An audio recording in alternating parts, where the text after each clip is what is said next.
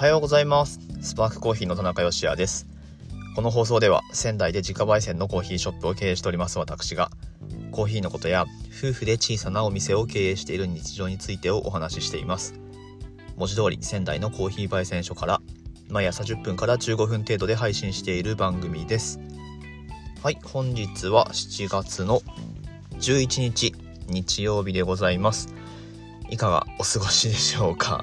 えー、お休みということで。なんかねあのー、大雨だったりまあでも梅雨らしいえー、っと降ったり止んだりの天気だったりとはい。一日中スカッと晴れるっていうことはまあ、しばらくあんまりないのかなという感じがしますけれども。えっと天気予報だとどうなんだろうなそういえば。あんまりこうなんかもう諦めて半ば予報も見ないみたいな感じですけれども。うん。晴れマークだけっていう日はしばらくなさそうですね。はい。えー、なんですけれども。まああの美味しいコーヒーを飲んでね。一日は、えー、なんだろう。キラッと輝くような瞬間がちょっとでもあればいいなというふうな思いで私たちはビジネスをやってるわけなんですけれども。はい。今日は日曜日ということでまあ、前編にわたって雑談になると思います。いやーなんかこんなに、えー、何も話す内容を決めずに収録ボタンを押したことはないですね。今日は本当にノーテーマですね。はい、ということで、えー、まあまあ、あの、とりあえず最後までお付き合いください。この番組は小さなお店を応援するあなたを応援しています。はい、ということで、まあ、美味しいコーヒーがね、一日の中に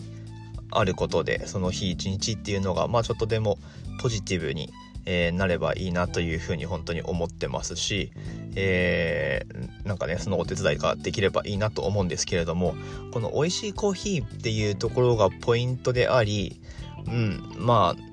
何て言うかこう終わりがない部分なんですけれどもっていうのはその美味しいコーヒーっていうか美味しさっていうのはそれぞれの主観なのでもちろん、えー、まあね、お客さんそれぞれに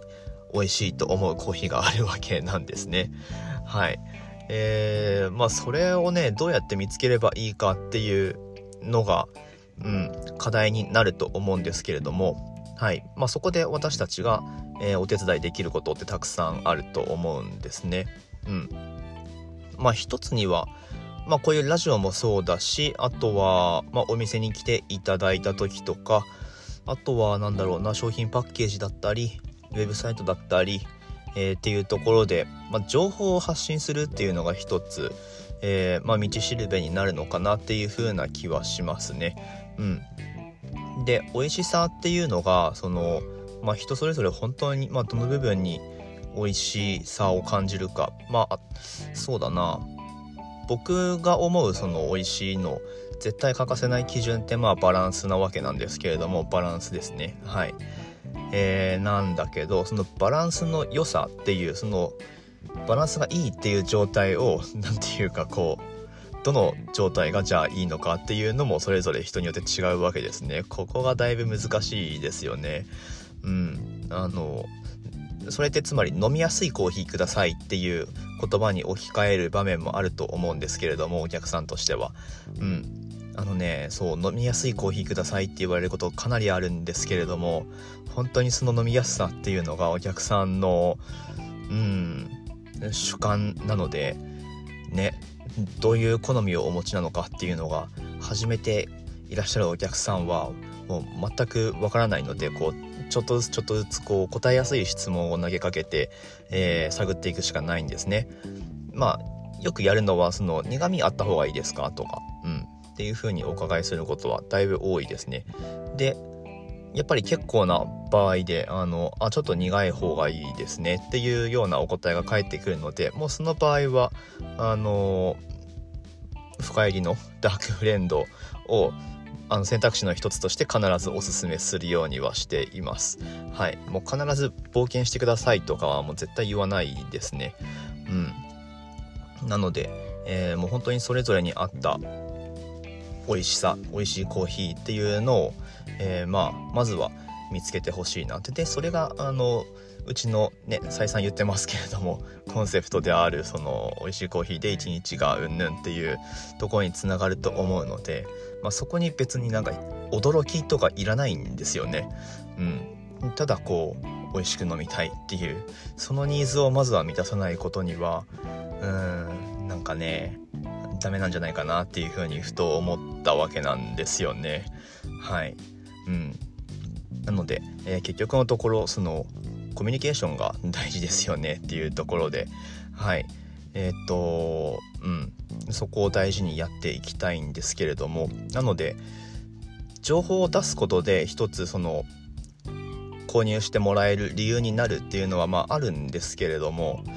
やっぱねテキストの情報だけだとちょっと限界があるなっていうのは本当に最近思ってて。うん。でじゃあ例えばねそのフレーバーっていうところで、えー、このコーヒーのフレーバーは3つ。こういうフレーバーがしますみたいなまあ本当にねよくあるじゃないですか。まあ、特にちょっとコーヒー詳しい人であれば、まあ、僕らみたいなスペシャルティーコーヒーのお店のコーヒー豆のパッケージに大体まあこういうフレーバーがしますよっていうような感じで紹介されてることが多いんですよね。うん、あのなんだろうな。ピーチオレンジ、えー、フローラルとかなんかそういう感じでキーワードが書いてあることが多いんですけれども、うん、なんかねそのこのフレーバーしないんですけれども僕の入れ方が悪いんでしょうかみたいなあのことって起こりがちで。でもそれってそのフレーバー提示してるお店としてはまあやっぱり本望じゃないわけですよね。うん、なんかねその辺りのなん伝わりますかねこれ。なんか今日はほんとすいません。なんかモヤモヤした感じでこのまま終わるんですけれども。はい。ね、難しいですよねっていう。なのでうん一つの解決策としてはまあ直接お話ができればねやっぱりいいと思うんですよね。まあそういった意味で今スパークコーヒーのカフェとしての営業っていうのはあまりやってないというか、まあ、テイクアウトメインになってるわけなんですけれどもまあやっぱりこう飲みながらするコミュニケーションって大事だよなっていう風にね最近また思ってるんですよね。うん。なんかテイクアウトだけでいけるかなって思った時期もあったんですけれども まあやっぱりどうもそうではないようだと。うん。そんな感じですね。まああとは以前にもこれお話ししましたけれどもテキストでそのまあ、産地の情報だったりこのコーヒーこういう味しますよみたいなことをなんかこうちっちゃいカードでちっちゃい文字でなんだろう提示するみたいな方法もまああるじゃあるんですけれどもうん。なんかね通り一遍のことが書いてあるように場合によっては思われるかもしれないし、うん、どこまでそのテキストで、えー、ロースター側の熱量を伝えるかってちょっと難しいんですよね。うん、と僕は思っています。はい、なんかそのえーと、豆の情報詳細についてもなんかこう確率的になりがちだし、うん、でまあそもそも見られないっていう問題がありますね。でカードつけるんだけど別に見られずに、えー、まあそれ豆買った時についてるものだとしたらそのまま捨てられてしまうっていう。まあなんだろうな環境保護的な側面からもそれってあんまりよろしくないわけで。うん。なのでそれを解決する一つの方法として音声っていうのはまあ、これはありだよねっていうふうにやっぱり思うんですよね。うん。まあ、それをどうやって、えー、実際なんだろう再生させるかっていうことについては、まあ、今のところなんか QR を乗っけてそれ読み取ってもらってでまあこのスタンド FM でもいいですしなんか別のアプリとかで限定 URL で、えー、その QR コード読み込むと音声でそのコーヒーについての情報がまあ、僕の声とかあとは妻の声とかで発信されるみたいな感じだとまあ本当に知りたい人だけに届けることができるじゃないですか。であのそこまで別にあの求めてないよっていう方はアクセスしなければいいだけだしゴミも出ないし、うん、で、えー、美味しく飲めるのであればそれはいいのかなっていうふうに思っています。はいという感じで、うん、まあまあそのお客さんにとっての美味しいコーヒーっていう風に思ってもらうにはどうすればいいかっていうことを最近本当にまたよく考えるわけなんですよね。うん。まあでもやるべきことはなんかお客さんがどう飲んでるのかっていうことをやっぱりひたすらあの聞き取る。ヒアリングする。もしくは何だろう。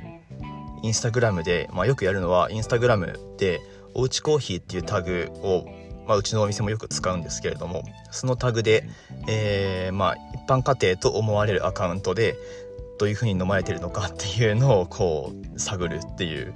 うん、ことやったりとか。うんうん。まあそんなことやってますね。なのでそうですね最後どうやって締めようかなって思ったんですけれどもあの僕らコーヒー界隈の人たちってカッピング大事だよねっていう共通理解ってあるんですよ。カッピングってあのコーヒーの、えーと、品質を見るための、まあ、世界共通のカップテストのことなんですけれども引いた粉を、えー、なんかボールっていうかグラスないしボールに入れてでお湯を注いでお湯注ぐと粉だけ浮いてくるのででその状態で抽出は終わってるんですけどでそこをスプーンで液体をすくってすって味を見るわけなんですけれどもまあその浮いてきた粉は、えー、あらかじめ取り除いておいてでまあ言ったらそのコーヒーの粉がお湯に浸かっただけの状態で抽出されたコーヒーをすすってで、まあ、横並びで味を見る点数をつけるっていうことをまあやるんですけれどもその抽出の方法って絶対お客さんはしないじゃないですか。なのでその状態でその最終的な自分が焙煎したコーヒープロダクトの味比べをやってもあんまり意味がないんですよね。そこで出てきたフレーバーをその最初に言ったように3つ並べてパッケージに書いたところでお客さんが抽出するのってペーパードリップかもしれないしエアロプレスかもしれないしあとはマキネッタかもしれないんですよね。なのであのやるんだったらそのお客さん側の抽出に合わせて、えー、あげた方が絶対いいよなっていうふうに僕は思ってていましてなのでその最終的な商品紹介どうするかっていう時はもちろんカッピングではなくてペーパードリップで味を見て、えー、まあ、こういうフレーバーとか特徴がありますっていうのを、えー、まあ、妻と一緒にすり合わせをするわけなんですけれども、うん、なんかね本当に僕らロースターが注力すべきはカッピングじゃなくてそっちだよなっていうふうに思っていたところにあの僕がお取引させてもらってる生豆商社まあ何社かあるんですけれどもそのうちの1社が出しているコラムみたいなそのロースターだけが見れるやつがあるんですけれどもそこで本当になんか僕が考えてるようなことと同じようなことを、えー、おっしゃってて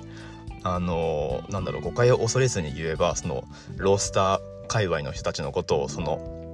生豆商社のインポーターの人がですねあの察してあいつらまだカッピングばっかやってんだよみたいなことをこうちょっと言うんですよね。うん、でそれあの何て言うか同意なんですよ僕は。うん、カッピングばっかやっててもお客さんのまあうんあんまりあんまり言うとあれですけど。うん。はい。なのでねあの得てして頭でっかちになりがちなのでうん。ね、そのコーヒーの風味表現にしたってそうですしなるべくね分かりやすい形でお伝えしてでお客さんの好みに寄り添うような提案ができればなというふうに思っています。という今日は、えー、もやっとした雑談をお届けしましたけれども、えー、皆さんの好みのコーヒーってどんなコーヒーでしょうか？ということを、えー、まあ、今一度ね考えていただくきっかけになればいいのかなと思いますし、えー、ぜひそれを教えてください。ということで、えー、本編終わりとなります。コメントも多分なかったようなので、今日はこのまま終わっていきますね。いやーもう本当に何を喋ろうかって、えー、考えないまま収録を始めてしまったんですけれども、はい。なので、ちょっともやっとしてることを無理やり言語化できたのかできてないのかちょっとよく分かりませんが、はいえー、引き続き頑張っていきたいなと思っております。お店の方はですね相変わらずワンオペ営業になってるんですけれども、まあ、営業時間中は私一人だけなんですが営業の前後でですね、まあ、妻もお店に出てきてオープン作業だったりとか締め作業だったりとか徐々に、えー、できることを、やっていってですね、まあ、体はもちろんまだまだ完全には回復しないのでその産後のお母さんの体ってね、まあ、半年くらいは戻るのにかかりますよっていう、えー、風に言われていてまあ無理もねあのすべきではないんですけれども、まあ、徐々にあの2人のお店なので、えー、やっていく、まあ、このこの先どういう風な形がベストかを、まあ、探りつつやっていくっていう感じですねはい。なので、えー、引き続きこの番組もですねフォローしていただいて、まあ、そういった夫婦でお店運営してますっていうことについての日常もまたお話ししていこうと思いますので楽しんでいただければと思います。何かコメントもしありましたらこのスタンド FM のアプリを使ってコメントをいただけますと声でお返事していきますのでぜひよろしくお願いします。ということで明日の放送でまたお会いしましょう。美味しいコーヒーで一日が輝く。Good Coffee Sparks Your Day スパークコーヒーの田中でした。